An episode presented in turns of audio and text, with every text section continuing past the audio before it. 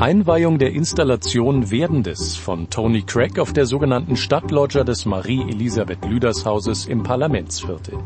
Mit dabei auch die Vizepräsidentin des Deutschen Bundestages Claudia Roth sowie der Künstler und der britische Botschafter. Aber es hat auch so was, ähm, so Vielfalt, das Schöne, das nicht Gleiche, das nicht so, nicht so homogene, sondern die Vielfalt, das ist Diversity eigentlich. Ich finde es natürlich wunderbar. Es ist ein sehr, sehr beeindruckendes äh, Stück, beeindruckendes Werk. Ich bin natürlich, als britischer Botschafter bin ich natürlich stolz darauf, dass es ein äh, britischer Künstler ist, äh, Sir Tony Craig, äh, die dieses wunderbare Werk äh, gemacht hat. Das Werk zieht seit dem 30. Juni 2020 die Blicke auf sich. Die Figur steht und der Künstler ist zufrieden. Ich habe die Nacht nicht geschlafen, weil es einfach sehr aufregend ist, überhaupt das zu machen. Aber schon, als ich herankam und die Skulptur stand, schon merke ich, dass im Grunde genommen es hat genau die Eigenschaften und der Wirkung, die ich ähm, fast von vorne für die Arbeit äh, mir gewünscht habe. Bereits früh am Morgen um kurz vor sieben wurde das Kunstwerk für den Transport vorbereitet. Spannung pur. Ja, heute ist der große Tag, äh, an dem die Skulptur aus der Bronzegießerei Noack hierher gebracht wurde, nach Berlin-Mitte zum Marie-Elisabeth-Lüders-Haus. Und das ist eigentlich der Moment, in dem sich eine solche Skulptur bewährt. Hat man sie vorher in der Gießerei gesehen, dann äh, gefällt sie einem, aber ob sie sich dann in einer so gewaltigen Architektur wie der hier behaupten wird, ob sie das Stadtzeichen werden wird, das wir uns davon erhofft haben, das sieht man erst hier. Aber bevor man diese ästhetische äh, Entscheidung und Würdigung äh, überhaupt äh, wahrnehmen kann, ist ja viel wichtiger, gelingt es sie überhaupt hochzuheben.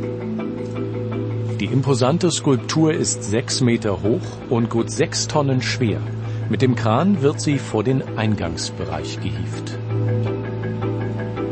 Ich finde, es ist eine wunderschöne äh, architektonische Eigenschaft hier mit diesem Loggia, wenn man will, ein Außenraum, die überdacht ist ne, und ein weit ein bisschen, ich will nicht sagen thront, aber weit über die Umgebung schaut oder von, auch von der Umgebung natürlich gesehen werden, äh, werden kann.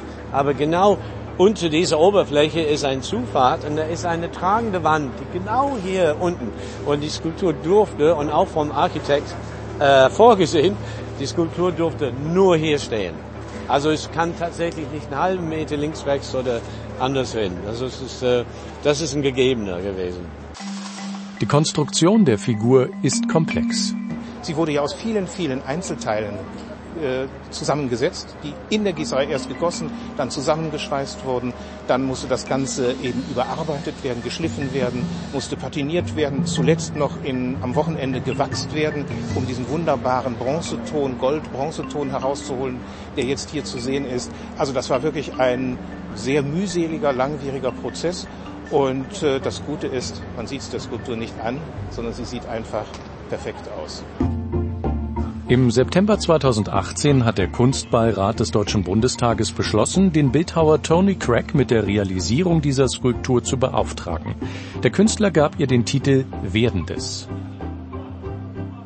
Werdendes, weil es ist je, der Kopf von jedem, es fast ein abstrakter Gedanken, wenn man will. Das ist, dass die ganze Zeit, wie fällt das nächste Wort, der nächste Satz, wie wird das werden, wie ist die nächste Stunde, die nächste, überhaupt das Überlegungsgedanken, dass wir uns immer mit der, wie die Sachen uns umherum werden sollen, nicht auf Jahren. Und wir sind in einer Situation hier, die einfach ja, ein Land steuert, zum Teil. Und äh, das ist natürlich selbstverständlich ihren Aufgabe, ne, das sich zu beschäftigen mit das, was werden sollte, nicht? Das Kunstwerk wurde extra für diesen Standort konzipiert und befindet sich genau dort, wo künftig die Bürgerinnen und Bürger ein- und ausgehen werden. Das ist natürlich gerade an dieser Stelle hier an der Eingangsstelle der Begrüßung der Bürgerinnen und Bürger, die hier zu der großen Veranstaltungshalle im Marie-Elisabeth-Lüthers-Haus kommen, eine wunderbare Skulptur. Denn wer formt diesen Staat? Es sind die Bürgerinnen und Bürger, die diesen Staat ausmachen. Es ist die Lebendigkeit der Menschen, die an diesem Staat mitwirken. Und sehr schön kommt diese Lebendigkeit in diesem Bewegtheit der Skulptur auch zum Ausdruck.